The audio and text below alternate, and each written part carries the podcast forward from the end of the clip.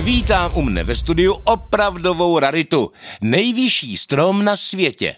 Co vidíte z té úžasné výšky? Samé mraky, samé mraky. Aha, tak asi koukáte přímo dolů, že? To by se mi točila hlava. Aha, tak v čem vidíte vlastně přednosti toho, že jste tak vysoký? Jsem v Guinnessově knize rekordů. Jo tak, zvou vás na rauty, kde je samé jídlo a chvála a pochlebování a pak se nedívme, že jste tak vyrostl. Ano, hrají první ligu. Vás bych pojišťovat nechtěl. Ale my stromy nemáme zakódovanou smrt jako vy, lidi. Můžeme žít nekonečně dlouho. A pak přijde kůrovec a bum, jdete k zemi, že? Ano, nestačíme pak vyrůst, jako já, do těch nejvyšších výšek. Datel, můj lékař, stará se o moje zdraví. Ale dnes je nějaký moc aktivní. Asi našel nějakého červíčka.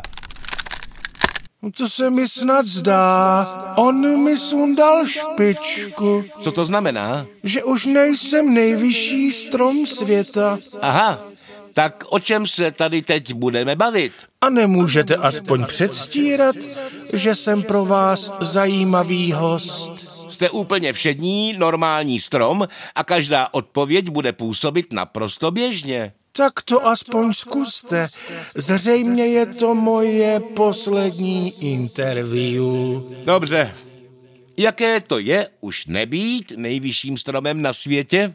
Je to, je to, ještě jsem si na to nezvykl. Je to těžké? Nebojte se projevit své emoce.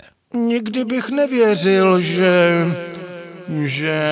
Že se to může stát.